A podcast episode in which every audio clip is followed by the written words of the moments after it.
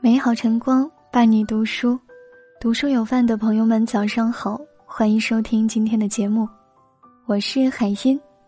今天想要和你分享的文章题目是：幸福藏在糊涂里。前两天偶然翻到一个关于韩红的热门采访视频，视频中主持人问了韩红这样一个问题：较真儿带给你什么了呢？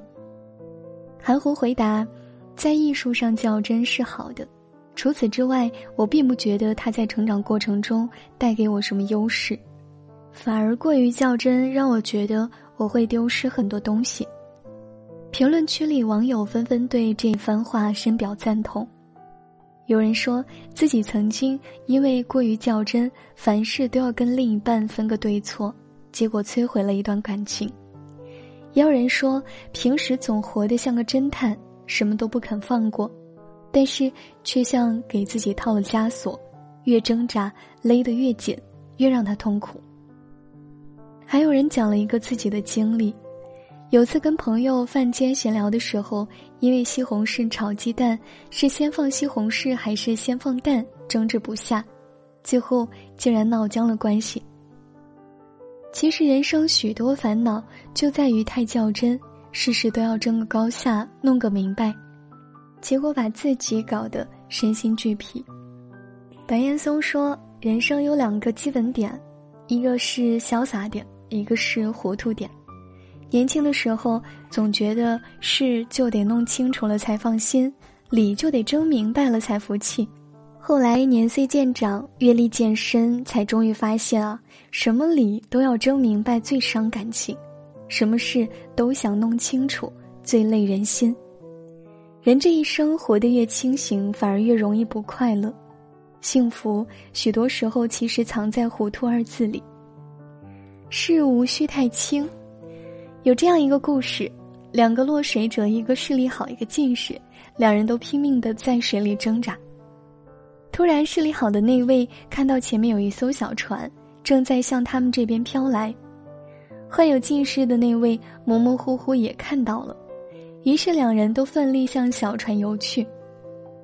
游着游着，视力好的那位泄了气，停了下来，因为他看清了那不是一艘小船，而是一节枯朽的木头。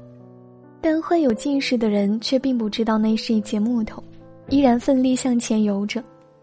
当他终于游到目的地，发现那竟然是一节木头时，他已经离岸不远了。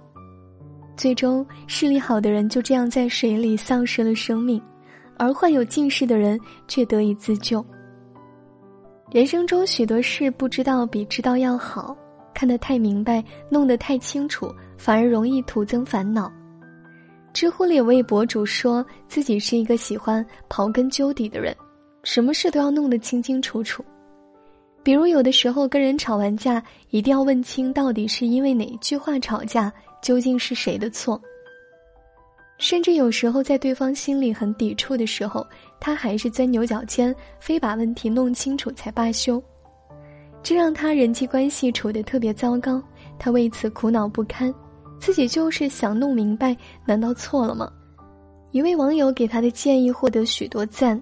如果追根究底是为了自我检讨。留待日后改进，这谁都能接受；但是非要拉着别人一起复盘，从头到尾再过一遍，非要找出产生矛盾的根源，这是强迫症。许多事根本不用这么较真，模糊化处理，才显得不那么锋锐；糊涂一点，才能多一点缓冲。深以为然。人至察则无徒。生活中有太多的事，并不都是黑白分明、一清二楚。一味较真、穷追猛打，只会烦了别人，累了自己。佛家有言：人不可太近，事不可太轻。世间之事纷纷扰扰，皆为无常，不必事事刨根问底、探明究竟，也无需时时庸人自扰、杞人忧天。理不用太明。作家卡耐基曾经讲过一件自己的亲身经历。有一次，他参加一场宴会。宴会上，有人说了一句话，并解释这句话是引自圣经。卡耐基听了觉得不对，当场指出这句话是出自莎士比亚的作品。两人各执己见，争论不休。最后他只好请一位对莎士比亚作品特别熟悉的朋友来评判对错。朋友偷偷给他使了个眼色，然后赞同了那位男子的观点。宴会结束后，卡耐基十分不解地问朋友：“那句话明明是出自莎士比亚，为什么要偏袒错误的一方？”朋友笑道：“指出他的错误，他还会继续和你纠结这个问题，浪费时间又影响你的心情，所以你没有必要跟他争。和人面对面争执是不明智的。”卡耐基听后觉得很有道理，并以此告诫人们：在争论中获胜的唯一方式就是避免争论。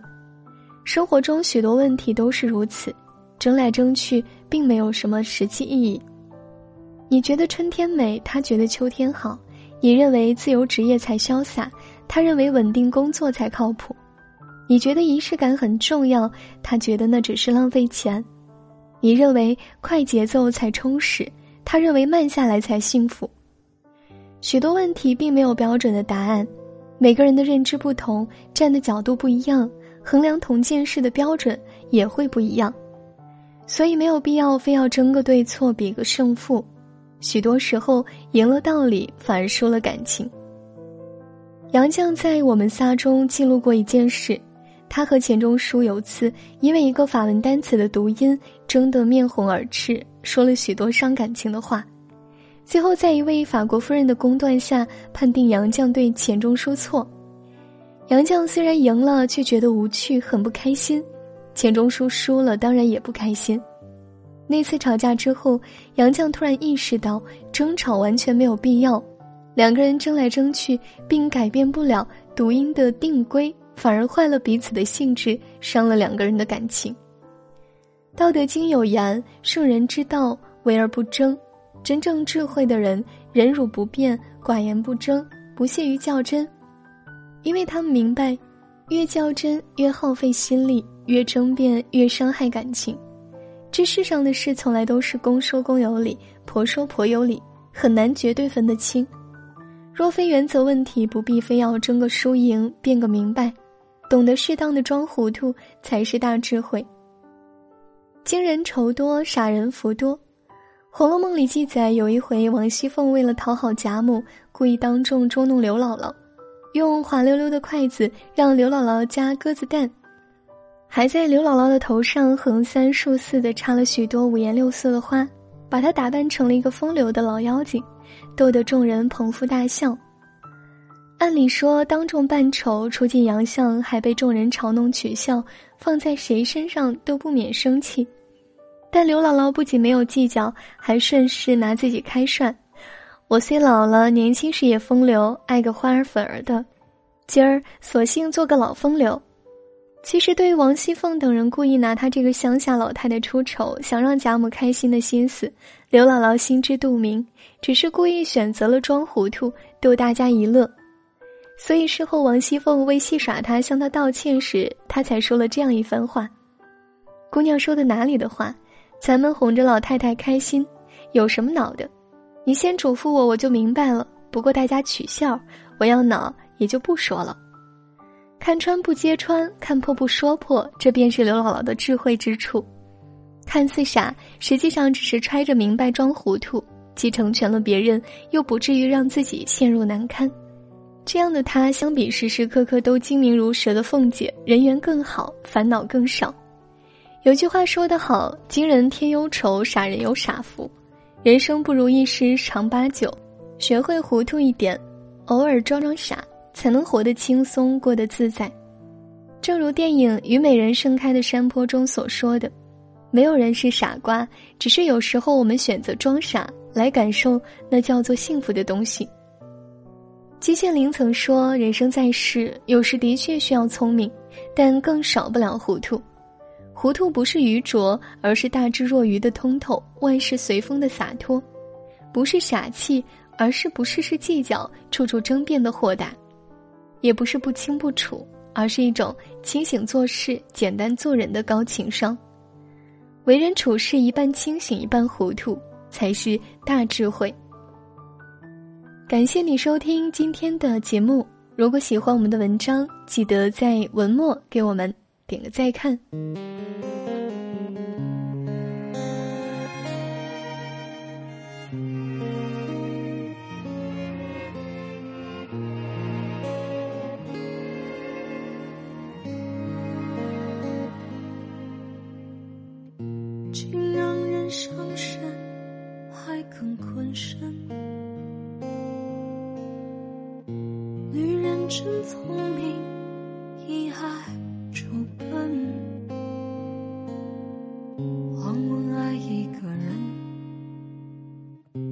千百种可能，滋味我真的好过长夜孤枕。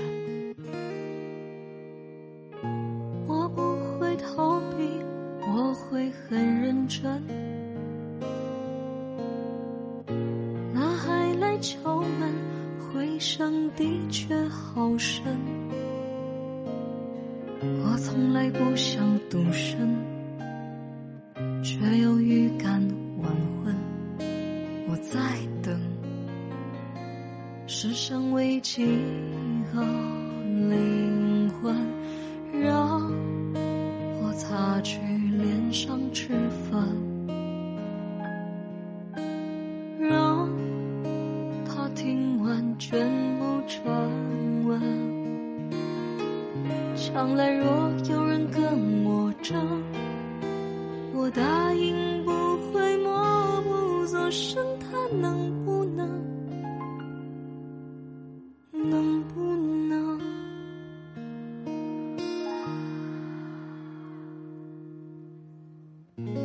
我不会逃避，我会很认真。那爱来敲门，回声的确好深。从来不想独身，却又预感晚婚。我在等，世上唯几个灵魂，让我擦去脸上脂粉。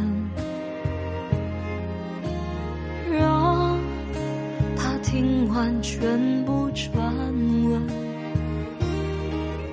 爱聊聊何是非得分，先相约谁都不许哭成，他？能不